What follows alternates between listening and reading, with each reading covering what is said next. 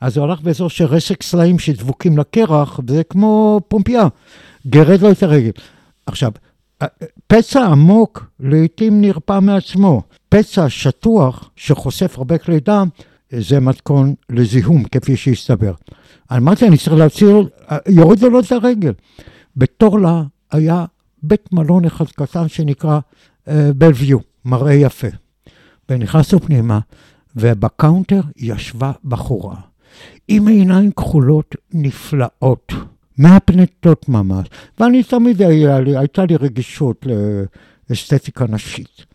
אם כי בזהירות, כי ביש... אני מטבעי ביישן, לא...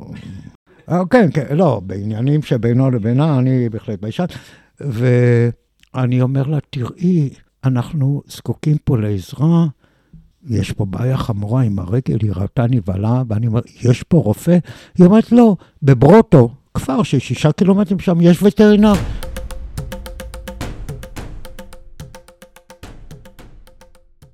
ברוכים הבאים למסע.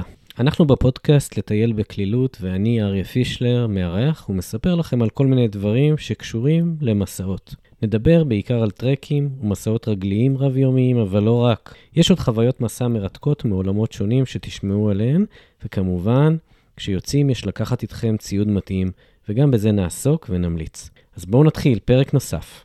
הפודקאסט בשיתוף Plan My Tracks, שירות לייעוץ והתאמת תוכנית אישית לטרק שלכם, וגם חנות לציוד טיולים קל ואיכותי. לפרטים נוספים מוזמנים לבדוק את planmytracks.com.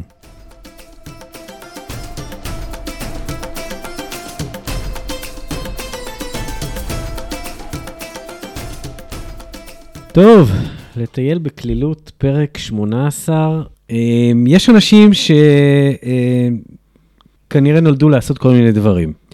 יש את זה שמנגן בכישרון, יש את זה שיודע לבשל, יש את זאת שנולדה אולי להיות טייסת. אצלך, מנחם, נראה לי שנולדת לטייל אולי, איך אתה מגדיר את עצמך? Um, כפי שפעם uh, הגדיר את עצמו uh, זאב וילנאי, uh, נופן. איש של נוף, למרות שיש לי גם uh, רקורד בתחום יותר uh, מדעי, כי אני גם גיאומורפולוג בהכשרתי ובעיסוקיי. כן. נהדר, אז uh, אנחנו פה מתארחים בביתו של מנחם מרקוס, האיש ובהחלט האגדה, בטח לפי ערימת הספרים שהוא כתב ונמצאת פה על המדף. כן, אגב, אגדה. אשתי, שאני מעריץ אותה, אבל שאסור שהיא תדע את זה, היא אמרה לי דבר נכון. אתה את התרופה ללוקמיה המצאת? לא.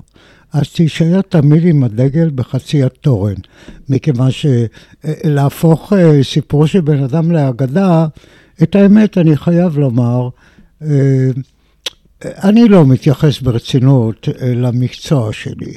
מבחינתי זה סוג של בילוי, בידור, אמנם זה תוכן חיי. אני חייב לומר שהתוכן של חיי היא באמת הפעילות, אה, הפעילות בשטח, אבל אני תמיד מצטט את קלינט איסטווד, שחקן אגדי, הוא אגדה, קלינט איסטווד הוא אגדה, ורק לשמוע, לראות את הסרט שלו, הרי המזוהם, אתה מבין, אה, אז, אז המראיין שואל בסטודיו למשחק בטלוויזיה, שואל אותו, איך זה שאתה התחלת את הקריירה שלך כשחקן במערבוני ספגטי, ולא הוצאת מילה כל הסרט, רק ירקת מיץ של טבק על חיפושיות אה, בחול, ואתה עכשיו גם מוזיקאי, את, מעטים יודעים שהוא חיבר את כל המוזיקת פסנתר לגשרים של מחוז מדיסון, והוא גם מבצע לסרט.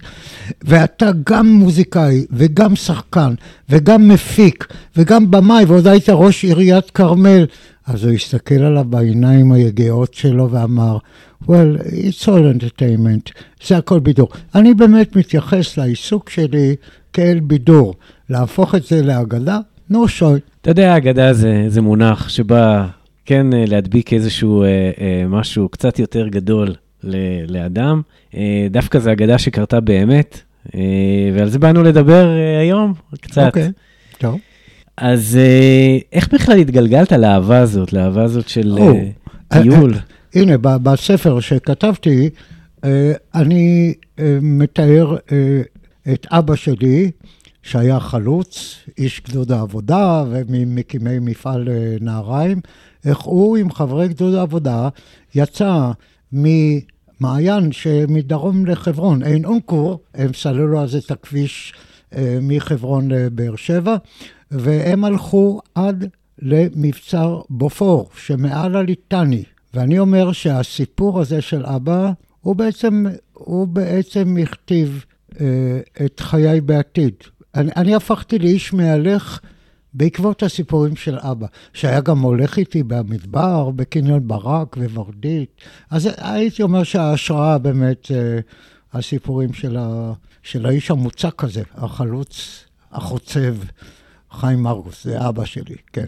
רוב המסעות שלך בעצם, אני לא יודע אם רוב, אבל תגיד לי אתה, אבל המון המון צעדת לבד. או נכון. בדד. נכון. מה, למה, זה, למה זה היה לך טוב? מה, מה חשוב לך בזה? כן. תראה, קודם כל, אני, מטבעי אני לא מיזנטרופ. יש לי חברים, והם רבים, ואני אוהב להיות איתם, ואני גם אוהב לטייל איתם. אבל המסע לבד, הניווט הבודד, הופך אותך, אשכנזי, לאיזה מין אינדיאני, בעל שמפתח יכולת הישרדות. ההליכה לבד היא, יש בה בדידות, אבל זאת לא בדידות מעיקה. זאת בדידות שיש בה מימד של אופוריה מאוד מאוד ברור. היכולת, קודם כל, לנווט, בלי להתקע, אני לא, זוכר שאי פעם טעיתי בניווט. אה, אגב, ניווט אצלי, אני תמיד טוען, הוא עשרה אחוז אה, למידת הטופוגרפיה הניווט ו-90 אחוז אינטואיציה. יש המון אינטואיציה שמתפתחת לצורך זיהוי הכיוון ולאן להגיע וזה, אתה לא צריך מצפן, לא אזימוטים, לעתים אפילו לא מפה. אתה קורא, טוב, כגרמופולוגיה אני יכול לנתח שטח, אני קורא שטח בצורה מאוד מאוד נכונה, איפה נקודות התורפה ואיפה המצוקים וכן הלאה וכן הלאה. עכשיו, כשאתה לבד, החושים שלך מחודדים כמו חושים של חיה.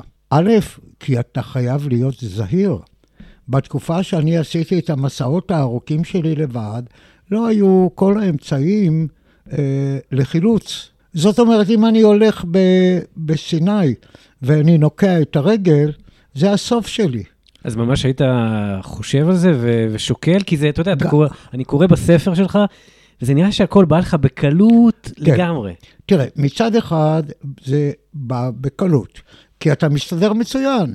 אתה מוצא את מקור המים, אתה מוצא את המשטח הנכון לישון בו ולא על אבנים, כי אתה צריך לישון טוב. אני ידעתי לישון טוב אה, אה, בשטח, אבל אה, אה, אה, בתת מודע אתה ער לכך שאתה לבד ואתה מסתכן. אני, אני אהבתי את הסכנות, אני אהבתי מאוד את הסכנות. המשחק הזה, הרולט הרוסית הזאת, תמיד אה, אהבתי אותה מאוד מאוד. יכול להיות שזה בא לי גם מהשירות הצבאי, אני לא יודע.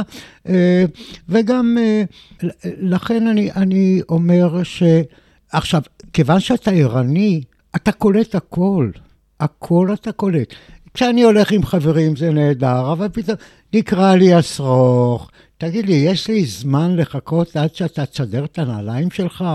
ופתאום פתאום השאלה הזאת המייבבת, אולי קצת ננוח? מה ננוח? אדוני, יש לנו עבודה, מה ננוח? כשאתה לבד, קודם כל, הקצב שלך הוא מהיר. אתה לא תלוי באף אחד. אתה לא תלוי באף אחד. אתה לא מתחשב באף כן, אחד. אתה יודע שבדברים שכתבתי, ואני מתאר אה, אה, זמנים להליכה מנקודה לנקודה, מישהו אומר לי, אני לא מבין, אתה כתבת שזה שעה, לי זה לקח שעתיים וחצי.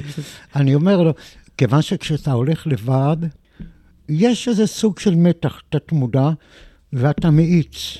אתה הולך מהר, אבל אתה קולט כל דבר. כל דבר yeah. אתה קולט. אתה, אתה, אה, אני גם התברכתי בזיכרון צילומי. אגב, אם השליתי את עצמי שזה מדד לאינטליגנציה או לרמה אינטלקטואלית, זה פשוט לא. זאת תכונה גנטית, כמו צבע עיניים וכמו גובה. זה, אבל זה משרת אותך בצורה בלתי רגילה. עשרים שנה אחרי שעברתי במקום, מישהו ישאל אותי, לא רק שאני זוכר אותו, שקופית, כמו שאשתי אומרת, יורדת לי מהמוח לעיניים ואני רואה את התמונה של המקום.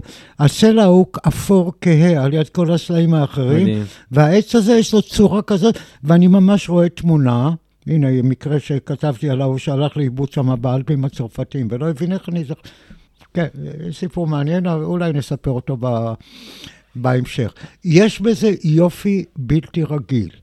ו... ו... ו... וגם הסיכון. להתחכך עם הסיכון, שוב, הייתי אומר שהיום, כשאני חושב לאחור, באמת היו סיכונים גדולים, כי לא, בהתחלה לא ידעתי שקיים מושג שאסור להגיע לנקודת האל-חזור. לימים למדתי, עם כל זה שאתה מוכן להסתכן, יש נקודה שיש פה סיכוי גבוה לסיכון גבוה. והיה נקודות כאלה שאמרת, אני לא ממשיך, אני חוזר, או, או היית תמיד נעול על כן. המטרה שלך? תראה, במסע מאוד ארוך שעשיתי עם חבר, 600 קילומטרים של הליכה בפירנאים, הגענו לפסגה בשם פיקו דנטו, שהיא הגבוהה ביותר בפירנאים, וירדנו בקרחון, ואני, במקום להבין שלא יורדים בקרחון, כי לא היה ציוד, לא קרמפון, לא פיולט, מי שמכיר את הציוד להליכה בקרחונים, והחלקתי, והייתי על סף המוות. ואז, אחרי שנים, יצאתי עם חבר לאלפים האיטלקיים, וטיפסנו להר שנקרא מונטמור, ושם ראיתי שהירידה לכיוון צרמט זה קרחון. ואני עם הנעלי פלדיום שלי מסתכל על החבר ואומר לו, אנחנו לא ממשיכים. את הלקח שלי אני למדתי. לא נכנס לנקודת האל-חזור. יש סיכון ברמה כזאת או אחרת שאתה אומר, עם היכולות שלי, עם, ה... עם קור הרוח שלי, אני אתגבר. הסיכון פה לא גר. אבל כשאני אז הבנתי שכשאתה מזהה מקום שהוא יכול לחסל אותך, אתה חוזר. אתה עושה, אתה עושה שינוי. אתה עושה שינוי. אתה לא חוזר הביתה, אתה לא חוזר לנקודת המוצא. אתה מחפש ואתה אומר, אני עושה פה את האיגוף הזה. לא, לא, לא מהמר עד לרמה, עד לרמה כזאת. אבל מעבר לנקודת האל-חזור, יש נקודות ש... פחדת? אתה יודע, כשאני קורא בספר שלך זה נראה כלום לא מפחיד אותך, לא. כלום לא מבהיל אותך. לא, לא.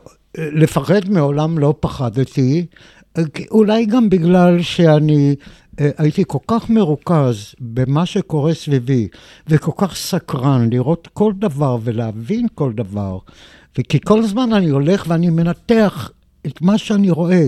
זה תופעה של עיצוב קרחוני, ופה הנחל עשה מין תופעה מאוד מאוד מעניינת. אתה כל כך מרוכז בדברים האלה, שאין לך זמן לפחד. אכן, יש דבר אחר. היו מקרים שבהם הגעתי אה, למצב של מצוקה. אה, אבל מצוקה. מביאה את החרדה, חרדה אולי מהמוות. לא. קח, לדוגמה את הסיור הזה, את הסיפור שאתה מתאר, אה, שניסיתם ללכת אה, בסיני, לנסות, כן, לא כן. מצאתם את הדרך לרדת, נכון. והמים נגמרו. נכון, נכון. זה נשמע לי משהו שהוא ממש חרדת התייבשות למוות. אני במידה מסוימת של שחצנות, הראיתי לחבר שלי, חיים לויטה, שאנחנו יכולים לשחזר מסע של קצין שריון, שאיבד את דרכו ולא נגמר טוב. לא נגמר טוב, הוא התייבש. ונקלענו לחוסר מים בחום נוראי. בקיץ. בקיץ. בסיני. הנה גם החלטה מטופשת מעל מפרץ אילת. ואני חייב לומר שמה שהחזיק אותי מבחינה מורלית, זה הידיעה שאני מוביל את החבר שלי. אגב, כשאתה מוביל אנשים, וגם בצבא... האחריות הזאת, אה? וגם בצבא אני נתקלתי בזה.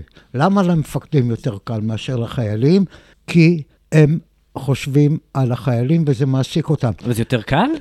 כן, כן. זה כן. תמיד נראה לי מין כובד כזה שמפריע לא, ליהנות מהטיול אפילו. לא.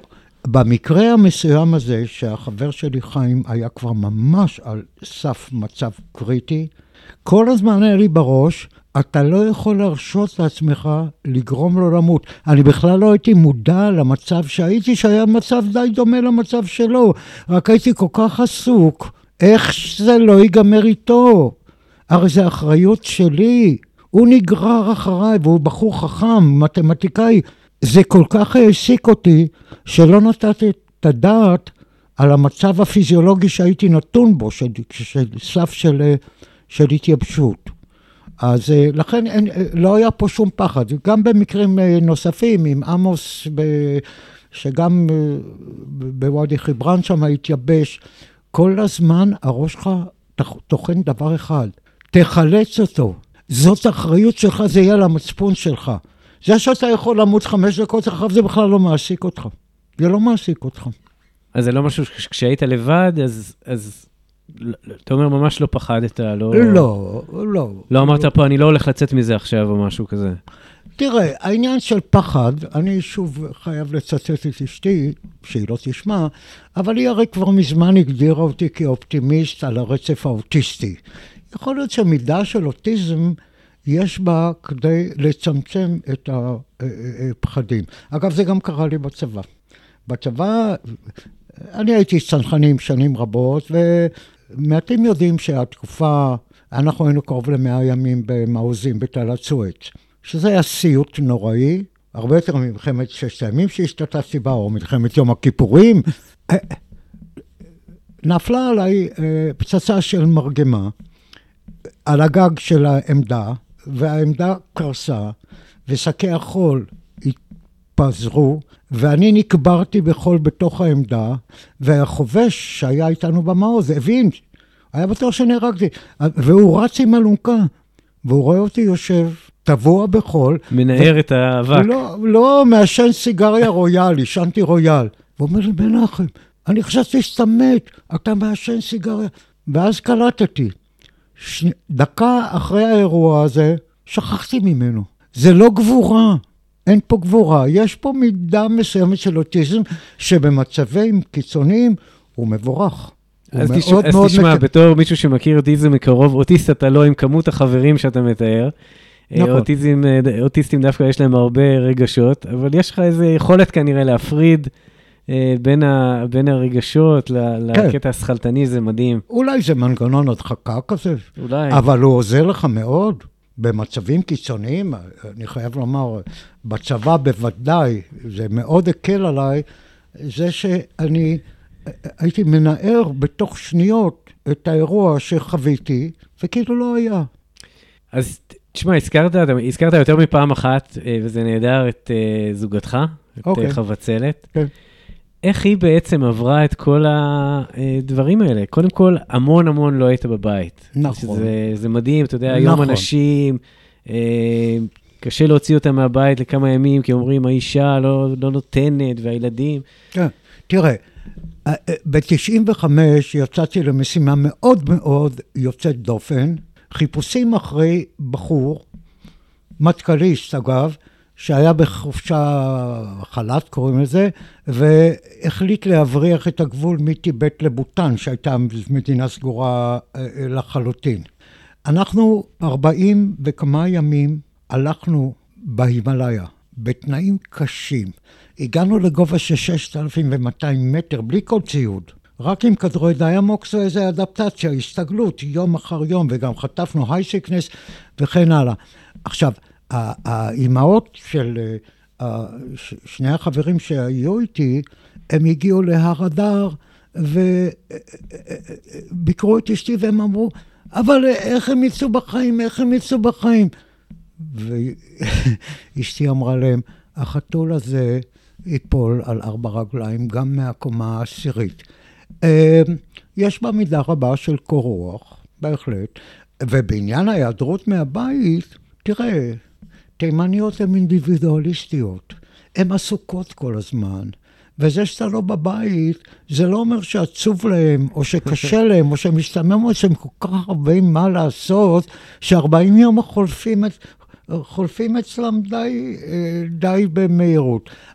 אני תמיד טוען, אם אשתי הייתה יותר רגשנית, או עם נטייה כזאת או אחרת יותר לפאניקה, החיים שלי יכלו להיות גיהינום, לא הייתי יכול לעשות את כל מה שעשיתי. נכון.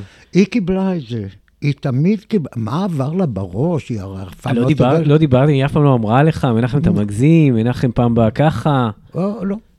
מעניין. לא, היא הבינה, היא הבינה, אגב, שגם כשעמדנו להתחתן, שזה לא בן אדם שהחיים איתו יהיו לגמרי קונבנציונליים, והיא קיבלה את זה. בהחלט. הבינה שבלי זה קשה לי, או אולי אני לא יכול.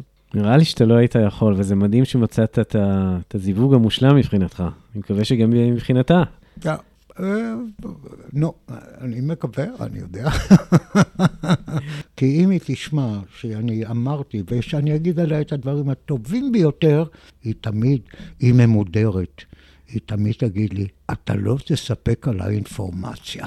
אני לא יודעת על החברים שלך, החברים שלך לא ידעו עליי. כן. אוקיי.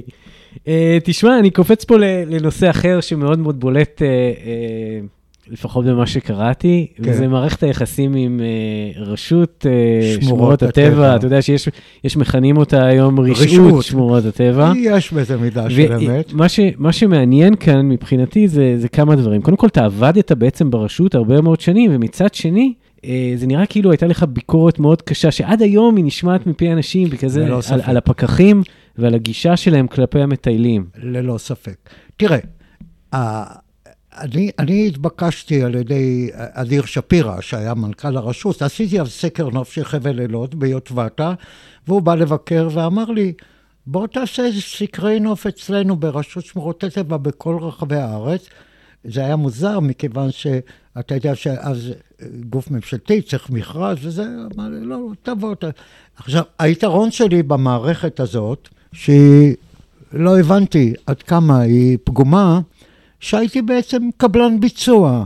אני עבדתי ברשות כשכיר, אבל הייתי פרויקטור שהיה די מנותק מהמערכת ומהאינטריגות שלה, נקרא לזה כך.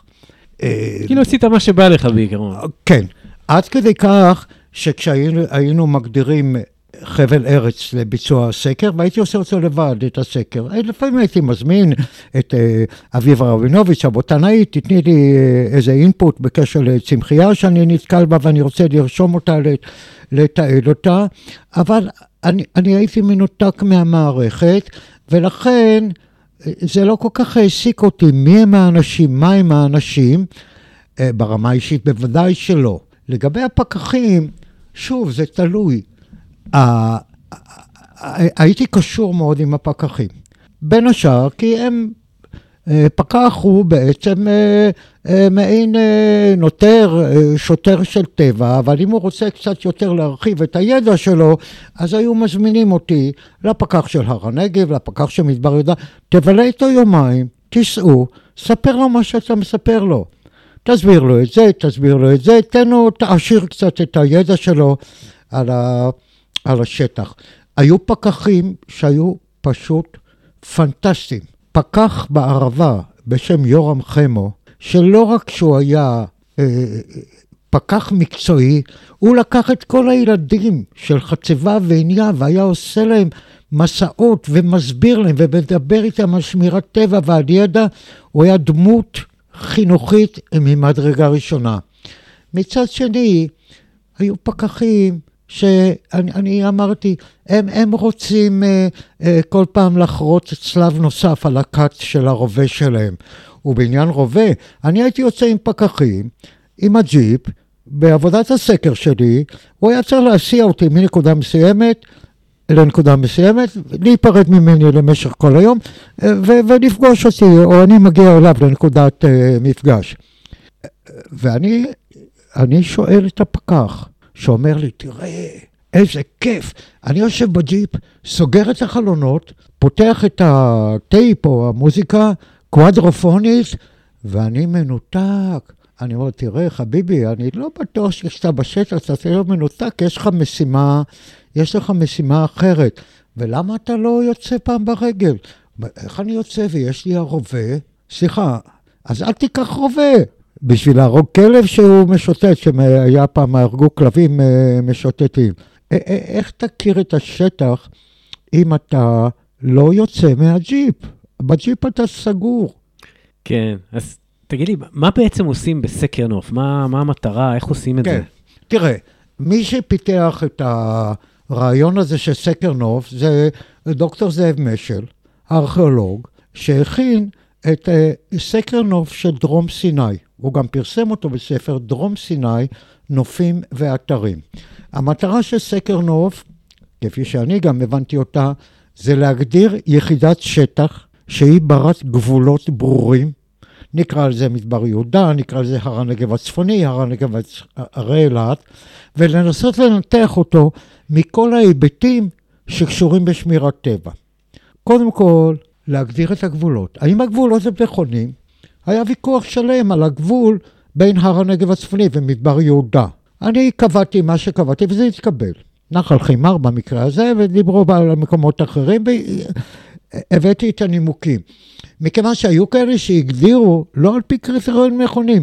פרופסור אבי שמידה, שאני מעריץ ומעריך אותו, אמר לי, אני, אני רוצה שנחל פרס יהיה הגבול בין אה, הר הנגב הצפוני למדבר יהודה. למה? כי עד לשם מגיעות הסלבדורות. אני אומר לו, הסלבדור הפרסית, עם כל הכבוד, היא לא יכולה להיות קריטריון להגדרת גבול. הגדרת גבול בין יחידה ליחידה צריכה להיות טופוגרפית, מורפולוגית, טקטונית, סטרוקטורלית.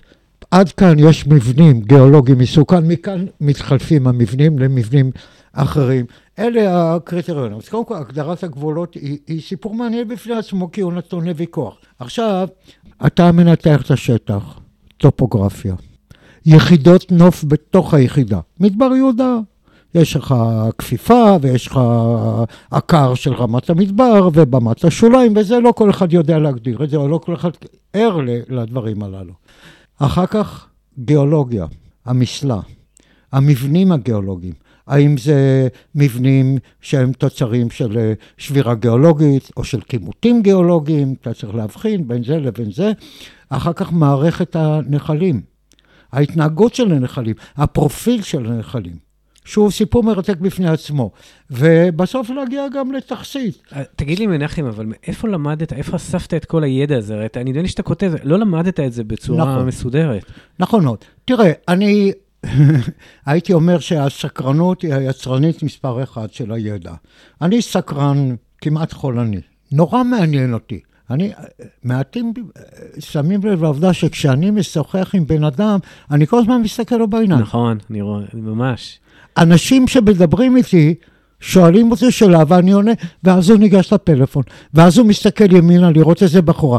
תגיד לי, אתה... אתה הבחורה אתה... זה הגיוני אבל. כן, אבל אתה רוצה לשמוע את התשובה? אתה תסתכל לי בעיניים, שפת הגוף והמימיקה של הפנים היא יותר חשובה מהדיבור שלך.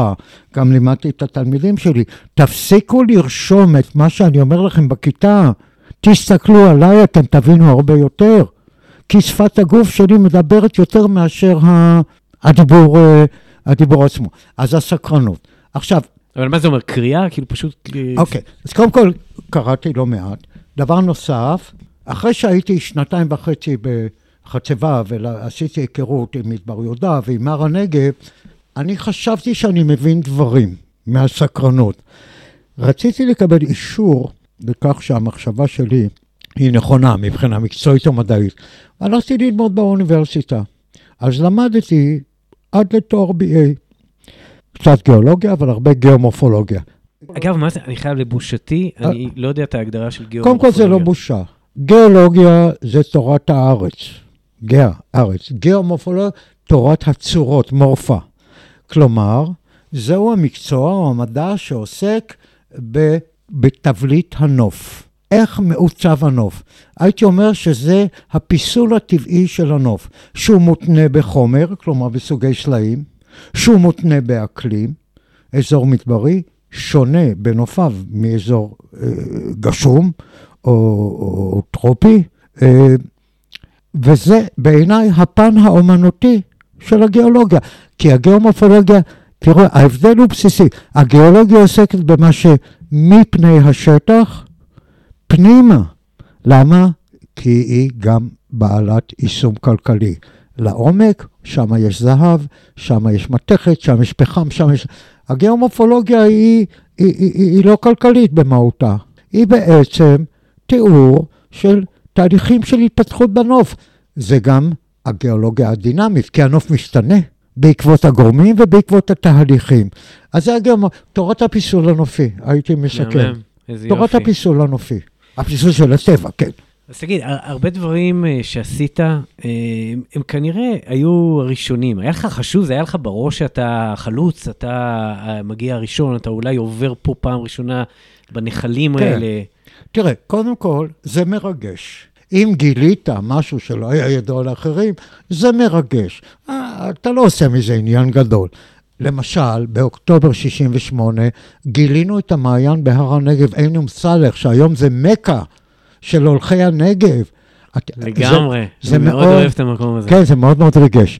או, ב-81 זכרתי לתוך נקבע של מעיין מתחת לרס בג'אלה, להר גילו, שנקרא עמק ג'וויזה. וגיליתי שזאת הנקבע, נקבת המעיין הכי ארוכה שמוכרת בכל המרחב, 230 מטר אורכה, נטיפים וזקיפים בלתי רגילים מהטפטופים, ועוד אלמנט ארכיאולוגי שהוא ייחודי בצורה בלתי רגילה, שהיה נעוץ בשימוש משני באיזה קיר תומך שמה. זה גם, אה, אה, אפילו כתבתי על זה מאמר בנקרות צורים, אה, הבולטין של המערות.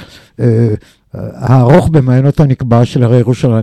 ועוד גיל, מעלה פרס, הדרך העתיקה ממצעד תמר, שאני פרסמתי אותה כשהייתי ילד בן 21, במעין סקר של הדרך של מעלה תמר, מעלה פרס, והעליתי כמה השערות. ופרופסור חיים בן דוד, שעשה עבודת מחקר על דרך עתיקה שעולה מצוהר, מסאפי, לקרק, בעבר הירדן, אמר לי, בואנה, זה מתחבר לי יפה לציר של דרכי הרוחב, מחוף הים דרך הרי הנגב לאדום ולמואב. אז זה גם היה בזה משהו, אה, משהו ראשוני, ועוד דברים שאני כרגע לא זוכר. לא, איך אומרים, לא לעשות מזה עניין, אבל uh, זה מרגש. אני, אני חייב לומר עוד משפט. בין הבוטנאים, ואני מכיר בוטנאים ואני מכיר זואולוגים, יש תחרות שלעיתים לא סימפטית ולא אתית. לעיתים גם יש הרבה גנבות של חומר מדעי מאחד אחד. בעולם שלנו, אני מתיימר להיות אחד מהעולם של הגיאומורפולוגים והגיאולוגים, למרות שאני רשמית לא דוקטור, אבל בעולם שלנו ההדדיות, היית חוזר מסיני, ואתה יודע שהחבר הזה שלך מאוד ביצעני באזורים האלה, אתה מנדב את כל האינפורמציה. וכשהוא משתמש בחומרים שלך, הוא מציין מתוך זה, כן, אה, אה, יש פה, כנראה שאנשי שטח, יש להם איזו קולגיאליות בסיסית מאוד מאוד טובה, וזה נתקלתי בכל הגיאומורפולוגים והגיאולוגים שאני עד היום, אני בקשר איתם. זאת אומרת, מזינים אחד את השני, אתה חוזר ואתה מדווח, מצאתי מעיין שלא היה מוכר, מצאתי מפל ענק בוואדי אורן שיזרמו בו מים, והוא מספר לך מה שעבר עליו. יהיה לך עוד איזה מקור מידע, כן? כן, אתה יודע, זה מצחיק היום. אה, הרבה אנשים אה, אה, מנסים להתפרסם, הם כותבים, הנה המעיין הסודי הזה, המעיין הסודי ההוא, הנקודה ההיא שהיא סודית. בעצם שום דבר לא סודי לא. היום. מה שאתה הבאת, הוא באמת דברים שלא היו קודם. הם כן. באמת היו סודיים, או לפחות חבויים. במידה מסוימת, אבל תראה, כיוון שהחוק, החוק לא מגן היום על הראשוניות של הידע, אנשים יכולים להשתמש בחומר שלך ככתבו וכלשונו, מבלי לדווח לך בכלל, ולכן זה נראה כאילו סודי, אבל אה, ברור שיש מקור עתיק יותר, שממנו הוא שאב את המידע. זה לא מפריע לי, דרך אגב, מה אכפת? שייהנו. כן. אוקיי.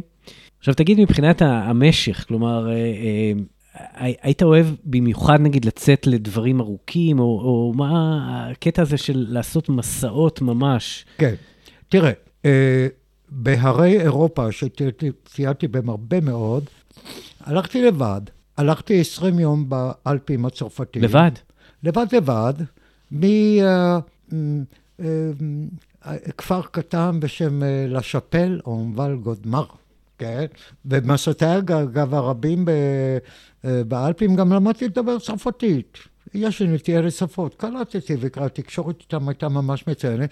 20 ימים הלכתי מוולגודמר ועד לאגם ז'נבה, וזה היה 400 קילומטר של הליכה, כולל חציית קרחונים, אה, ואני הרי אף פעם לא הייתי מספיק נבון להשתמש בקרמפונים או בפיולה, בגרזן. פעם אחת עם סכין עם עולר שוויצרי, תקעתי אותו בקרח כדי לא להחליק, ופעם חידדתי מקל, שיהיה לי שפיץ. אבל זה היה נפלא. זה היה נפלא, כי, אגב, כשאתה מטייל באזורים הללו, שזה לא בארץ, יש מפגשים מן הסוג האישי שהם פשוט פנטסטיים. אתה הולך לבד, ואתה נתקל בבן אדם שהולך מולך לבד, ונוצר סיפור. אם יורשה לי, אספר סיפור אחד. בוודאי, אפילו יותר מאחד. באלפים יש כמה סיפורים כל כך מצחיקים, אבל ממש הזויים. הלכתי באלפים הצרפתים, והיה תענוג, למרות שהיה מסוכן. וגם הפגישות עם ה... אה, בבתי ערים. הייתה אישה שהחזיקה, כן, גרדיאן זה נקרא, מעין אב הבית, אם הבית, שזה היה רפיש, אה, רפיש זה רפיש, כן, בקצת, מונטבור, הר. ואני אמרתי לה, תראי, אה, גם לנו בישראל יש הר תבור, מונט תבור, הוא לא 3,200 כמו שלכם, אבל יש עליו כנסייה פרנסיסקנית או משהו כזה. והיא אומרת לי, מיסיה, אקריבי מואה, הרפורט סירסה מונט תבור דישראל. תכתוב לי בבקשה. מה אני, חרטטתי, לא משנה, אני מכיר את תבור. כתבתי לה בצרפתית, אדוני, לא רצת תשלום. לא עבור הלינה, לא עבור האוכל, ונתנה לי לאנצ'בוקס נהדר לדרך. אבל האירוע, הפגישה הכי יפה הייתה ביום השישה עשר להליכה ואני הולך לבד, ויש בזה מידה של בדידות, אם כי, כמו שאמרתי, אתה עסוק מאוד במה שקורה סביבך, ולא הפסיק לרדת גשם. ואני הולך לכיוון בית ערים שנקרא טורני, הוא כבר על הגבול הצרפתי-שוויצרי. עד, עד לאותו רגע הלכתי על הגבול האיטלקי-צרפתי, על פרשת המים של האלפים, ואני הייתי עצוב, ואני הייתי מיואש, כמו טירון שחוזר מסדרה ולא מפסיק לרדת עליו הגשם. וממש רציתי לבכות, למרות שאני לא, לא נוהג לבכות. והגעתי לטורני, וקיבלו אותי מאוד יפה, ובבוקר יצאה השמש, עכשיו, האלפז', הפסצ'ר, האח הוא, סופג את הכל, אין בוץ, אין בוץ. ואני הולך, ומרבץ של עננים מתחתיי. לרגע הייתה לי תחושה שאני יכול ללכת על העננים, זה מספיק מוצק. ואז אני מגיע קרוב לאגם קטנטן, שנקרא, סליחה, לקוור, ורט, האגם הירוק. לימיני שוויצריה, ויש שם כפר בשם שום פרי. וואלה. ואני רואה בחורה הולכת על השביל משומפרי לכיוון השביל שאני הולך בו. היא הולכת ממזרח למערב, אני הולך מדרום לצפון. תזמנתי את הצעדים שלי ונפגשנו. היא אומרת לי, בונז'ור מיסיה, אני אומר לה, בונז'ור מדאם, נו, מואזל, אני אומר, סמיה, אני אומר, זה אולי יותר טוב. הייתי בן 49, יכול להיות שהייתי קצת אטרקטיבי למרות גילי הקשיש, ואני שואל אותה, את שוויצרית, כי היא באה משם פרי. לא. אה, את אולי צרפתייה, כי היא יורדת לכיוון שתל, שזה... הכל באזור של הטורמון בלאן. כן, טורמון בלאן. היא אמרת לי, נו, ז'סוי בלש, אני בלגית. ואני אומר לה בצרפתית, זה pas possible, זה לא ייתכן. היא אומרת לי, למה? אני אומר, תראי, אני מכיר את הבלגים. חוץ מהאבוריג'ינים, אין אנשים מכוערים כמו הבלגים. האף שלהם פתת, תפוח אדמה, האוזניים שלהם כמו שני כדורים. היא לא נעלבה עבורם הבלגים? לא, לא, לא. ואני אומר לה, ואת כל כך יפה. קודם כל היא קיבלה את זה כמחמאה, היא רואה בחור מבוגר, אין לו... ואז אני שואל, אה, ואז היא שואלת אותי, ודרך אגב, וו מסיה, דו ונבו, מאיפה אתה מגיע? אני אומר לה, ז'וויאן דישראל, אני בא מישראל. או, ישראל, מואה ז'טרי בון קמרדון ישראל, יש לי חברים מאוד טובים בישראל. אני מתוך נימוס, מה, אני יודע מי החברים שלך? שואל אותה, מי הם החברים שלך? היא אומרת לי, אהוד ברק, עוזי דיין, דני יתום, איפה אני נמצא? אני אומר, מה לך ולהם? היא אומרת, אני בלגית, אני הייתי הדיילת של סבנה שנחטף, והם הצילו אותנו. אני ידעתי שאני לא אצא בחיים. והם פתאום הגיעו המלאכים הלבנים, כי הם לבשו סרבלים לבנים, והם היו כל כך יפים. אמרתי לה, תקשיבי לי, אני מכיר אותה, כן, את עוזי דיין, אני מכיר אישית. כבר אז הם לא היו יפהפיים, והיום הם כבר די מכוערים. והיא אומרת, ועשו לנו מסיבה, ופה ושם. הנה לך דוגמה לפגישה. אבל פגישה עוד יותר, כמעט רומנטית, שירדנו מהקרחון ועפנו בקרחון של הפיקודנט, ובסופו של דבר הגעתי עם החבר שלי לכפר בשם טורלה. הרגל שלו הייתה נפוחה, והתחיל להתפתח נמק, גנגרנה. מה, מה, מה זה, זה היה מזיהום או מקור? מזיהום. הוא השתפשף בצורה לא נורמלית, כי הוא ניסה לא להחליק, אז הוא הלך באזור של רסק סלעים שדבוקים לקרח, וזה כמו פומפייה. גרד לו את הרגל. עכשיו, פצע עמוק לעתים נרפא מעצמו. פצע שטוח שחושף הרבה כלי דם, זה מתכון לזיהום, כפי שהסתבר. אמרתי, אני צריך להציל, יורידו לו את הרגל. בטורלה היה בית מלון אחד קטן שנקרא בלוויו, מראה יפה. ונכנסנו פנימה, ובקאונטר ישבה בחורה, עם עיניים כחולות נפלאות. מהפנטות ממש. ואני תמיד היה לי, הייתה לי רגישות לאסתטיקה נשית. אם כי בזהירות, כי בייש... אני מטבעי ביישן, לא... מה זה ביישן? אה, כן, כן, לא, בעניינים שבינו לבינה, כן. אני בהחלט ביישן. ואני אומר לה, תראי, אנחנו זקוקים פה לעזרה, יש פה בעיה חמורה עם הרגל, היא ראתה נבהלה, ואני אומר, יש פה רופא?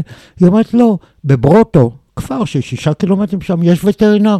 אמרתי על זה טוב מאוד. היא דיברה אנגלית טובה, שזה נדיר בפירנאים. וטרינר יודע, מטלף פרות, הוא יודע לטפל בנמק. היא אומרת, יש לי פה שני אה, אה, אורחים בסקים, שמתארחים, יש להם לנדרובר. קרא להם, אמרו, אני אקח אותך לווטרינר, לברוטו. משהו עבר שם חוויה טיפולית, כי הוא התייחס אליו כמו אל פרה. בכל זאת וטרינר. בקיצור, כשהוא הגיע, הוא היה כל כך מותש, ישר אמר לו, תיכנס למיטה, תישן. וישבתי לנהל את השיחה. עכשיו, כשאת בשטח, בהליכות כאלה, אתה בשמונה כבר נכנס לשק שינה. עד 12 בלילה שמרתי על עצמי ער. כי הייתה שיחה כל כך נהדרת, והיא סיפרה לי סיפורים כל כך יפים. ונפרדתי ממנה, ונפרדנו וקיבלנו ממנה פה, פה ושם. והנה עבר, עבר אה, אה, שנתיים או שלוש, וספי בן יוסף, מתקשר אליי ואומר לי, לראשונה הוא הודה שהוא לא היה במקום. בכל מקום ששאלתי אותו, הוא היה. גם אם הוא לא היה, אבל לא חשוב. אני רוצה לצאת לפירנאים. אני אומר לו, טרביה, תצא איתי לפירנאים. תצא לפירנאים. הוא אומר, אני צריך תדרוך. בוא, שב. חברים טובים, אין לי כבר קשר איתו כבר כמה שנים, קח את המפות 50 אלף, ככה וככה וככה, זה המסלול שלך. אבל בתנאי אחד, אתה במסלול, שאני מראה לך שאתה יורד ממונטה פרדידו לקניון של הרזס, לפארק אורדסה המופלא, אתה מגיע לטורלה, ותגיע למלון בלוויו, ותמצא את כחולת העיניים, ואתה תמסור לה דש ממני. אחרי איזה שלושה שבועות, בואנה, הייתי, היה מסלול, לא מעניין אותי. בטורלה היית? הוא אומר, הייתי בטורלה. את הבחורה כחולת העיניים ראיתי? מה זה ראיתי? הוא אומר, איך שראיתי אותה, אמרתי, בלילה אני משכיב אותה. הוא הרי חרמן הורני בצורה בלתי רגילה, הקטן הזה, ספי, ואז עשיתי טעות. אני אומר לו, איזה טעות עשית? הוא אומר, אמרתי לה, אני בין השאר מוסר דרישת שלום מבחור שהיה פה לפני שנתיים, היא לא זכרה את השם, אבל היה איתו, החבר שלו, היא, היא, שקיבל טיפול ברגל. הוא אומר, היא פרצה בבכי, הבנתי שהזיון שלי נדפק. היא מתגעגעת אליך. השארת עליה חותם, מנחם. כן. לא, ויש לי עוד הרבה סיפורים, אבל... תגיד אבל משהו שפתאום קופץ לי, דיברת על ההליכה הזאת בגשם. אה, ואתה יודע, אחד כן. הדברים הכי חשובים בגשם, זה באמת מעיל גשם טוב, אחרת זה מכניס אותך לצרות. אה, הציוד שהיית לוקח איתך, איך היית יודע שאתה... יש לך ציוד טוב, או חשבת כן. על זה בכלל? השקעת בזה... הרבה לא השקעתי. תבין, למשל, אה, בזמנים הם עוד לא היו כל התרמילי גב המופלאים האלה, שהמשקל שלהם מתחלק אליך מהצוואר ועד הישבן, ואתה יכול לסחוב מטען כבד. עם מה הלכנו? עם התד"ל הצבאי, התרמיל של הברזנט הנוראי הזה. שהרצועות שלו בגשם מתכווצות, ואז אתה יכול לקבל נמק בידיים, כי זה מתכווץ לך מתחת לבית השחי, והיה לנו דבר כזה בוואדי דארה, זה גם שאי אפשר היה להיחלץ בזמן התביעה. אה, עם השק שינה. כן, בטח. למה הברזנט הזה מתכווץ... ציוד במקרים מסוימים הבנתי שכדאי לקחת אה, שכמיה, שיש לה איזה אימפרגנציה, כי כמדומני שהיא לא סופגת, אבל ככה סובלים, מחפשים מחסה ומחכים שזה יעבור. סופת ברד נוראית. אז בגלל שמה, היית, היית נרטב עד לשד עצמותיך? כי זה גם מעבר לא. להיות רטוב, זה ההיפותרמיה. לא. אז שוב, חלק מההישרדות זה למצוא את המחסה. הלכתי עם חבר אה, אה, בפירנאים לכיוון הצד הצרפתי ולכיוון העיירה קוטרט, ומה זה גשם וברד. הוא לא הבין כלום. אמרתי, אתה רואה שמה, ארבעה סלעים. תראה איזה מערה יש ביניהם. פי, נכנסנו. אתה מחפש מקום מסתור. אה, גם אם אני מחכה באבו גוש למישהו ומתחיל גשם, אני מוצא את הסככה, אז גם בטבע אתה מוצא את הסככה הטבעית שתגן עליך. אם אתה לא נרטב, אז גם לא קר לך. אבל לפעמים אתה פשוט צריך להתקדם, אתה לא יכול לחכות שעות, שעות, שעות עד שהגשם יעבור. אז יש, יש ואין לך ברירה, אלא אתה ממתין. כי זה מצב של סכנה, כמו שהיה במסע ברמת עתי, שוואדי סודר, השיטפון בלם אותי, אבל הייתה לי ברירה. הסתכנתי פעם אחת, כמעט נהרגתי, וחיכיתי בסבלנות. אז את היום הזה ביצעתי שאני הולך מהר מאוד. כי כשאתה הולך לבד, אתה יודע שזה כמו בצבא. לוח זמנים משתבש, הכל משתבש. איחרת שעה ביום הראשון, תאחר שעתיים ביום השני. אז הלכתי מהר והגעתי בזמן לנקודת הסיום של היום הראשון, מוכן היטב ל- ליום השני. אפשר להסתדר, אפשר להסתדר. שלג, פעם נקלענו לסופת שלג באבורמל על יד הר קטרינה, אבל הגענו במצב של היפותרמיה של ממש, לסנטה קטרינה, לבית ספר שדה צוקי דוד, ושם חיממו אותנו. הייתי אז עם מימי, הבוטנאית המיתולוגית שלנו, מימי גלבוע, שהיא מלכת הבוטניקה של ארץ ישראל. עכשיו תגיד, אם כל הדבר הזה, אה, זה עבר לילדים?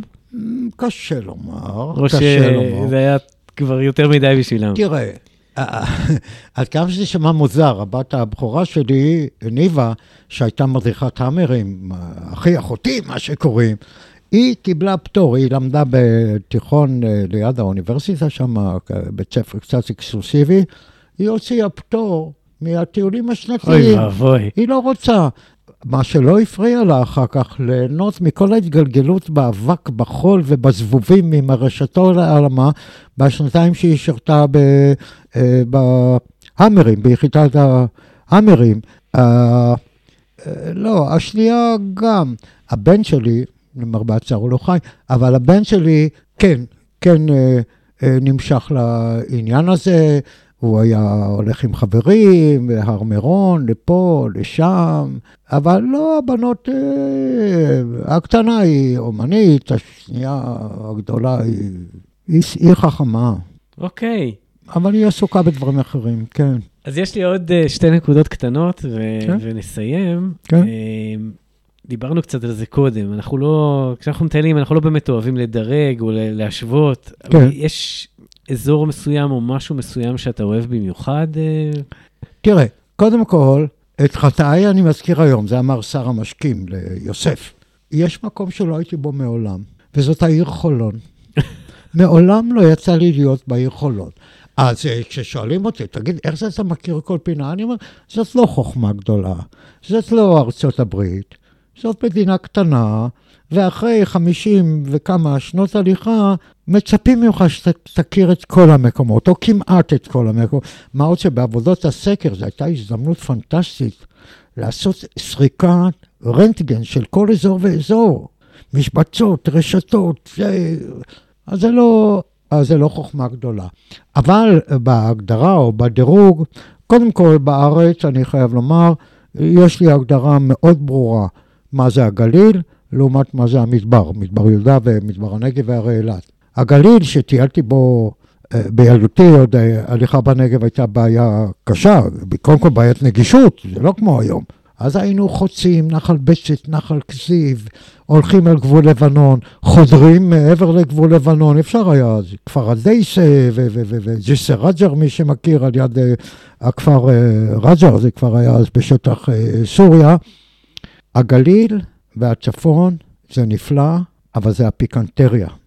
יש מים, אתה יכול לעבור בחנות מכולת ולקנות אה, אה, חומוס באיזה כפר אה, ערבי, אה, פשוטה, היינו מקבלים תמיד חומוס. המדבר זה האתגר. עכשיו השאלה היא, מה, מה שקול כנגד מה? היופי של הגליל, והגליל הוא יפה מאוד, הגליל הוא מאוד מאוד יפה, אם כי היום, תחשבו שתמונת הגליל בשנת 63-64, שהייתי הולך שם, היא שונה מהיום. פראי. לכן, אני, אני גם אומר, שאלו אותי, איך היית מנווט בין 14 עם מפה של 1 ל-100 אלף? אמרתי, לא היו כבישים, רק כביש הצפון, ולא היו דרכי עפר, עוד לא היה שום דבר.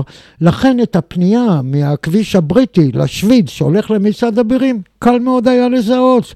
היום אתה מתבלבל, אני על הכביש הזה, על הכביש, יש דרך עפר שמכסה פה, אה, וזה יופי. אבל המדבר, הוא מציב לך את האתגר, ויש דברים שאתה לא תראה אותם בגליל. לקום בבוקר בחצבה, לכאורה מקום מונוטוני, ששם אני קשור מאוד עם האנשים, להסתכל מערבה לסוואנת עצי השיטה ושלוחת הר הנגב, ואחר הצהריים להסתכל, כשהשמש בגב, להסתכל על הרי אדום שאני מכיר היטב, את כל הכפרים ואת כל הוודיות שם, אין לך פסיכותרפיה ברמה כזאת בגליל. שום פסיכיאטר, שעולה היום 400-500 שקל לשם, נעזוב את זה, לא ישתווה לערך הבריאותי הנפשי של המדבר. איזה יופי. שיהיה המדבר מונוטוני ככל שיהיה, אתה תמצא את היופי המיוחד וגם ההשתנות. השקיעה והזריחה במדבר הם לגמרי שונים מאשר באזורים ירוקי עד כמו אזורי האלון. אני כל כך אז- מזדהה עם מה שאתה אומר. הזריחה מעל ים המלח, אתה בעין גדי, אתה קם, כאילו זה כבר מתחיל להיות פתטי. כמה פעמים ראית את הזריחה מהר הקנאים או מגדי? זה מרתק אותך, זה יפה, ההשתנות של הצבעים. למשל, ערי מואב, זה, אגב, קוראים לזה ערי מואב, זה לא נכון, מואב זה רמה. רמת מואב עם קניונים נהדרים. הייתי ב... אה, שם חוף הרחצה, איך קראו לו פעם, על יד מצפה שלם, שנסגר, נו, אטרקציה, שמה אטרקציה, לא יודע. לא סתם, האורחת שלי הייתה הנסיכה של בוטן, דיצ'ן דשות צ'צ'ופ. בגלל הקשר עם בוטן, היא הגיעה. וישבנו אחר הצהריים בחוף, ומולנו הרי מואב. קודם כל, לראות בוטנית יפהפייה בביקיני, זה כבר חוויה נופית ממדרגה ראשונה. לא משנה אם זה במדבר או במקום אחר.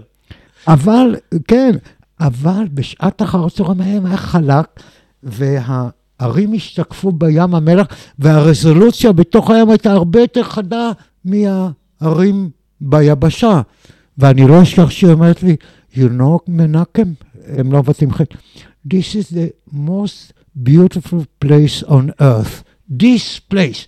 אמרתי לה, well, I wonder, uh, I've been in your Himalayan, in Bhutan, and I presume this is the most. You don't understand, Menachem. I live in the highest point of the globe, and this is the lowest one, and there is no contrast like this. כל כך נכון.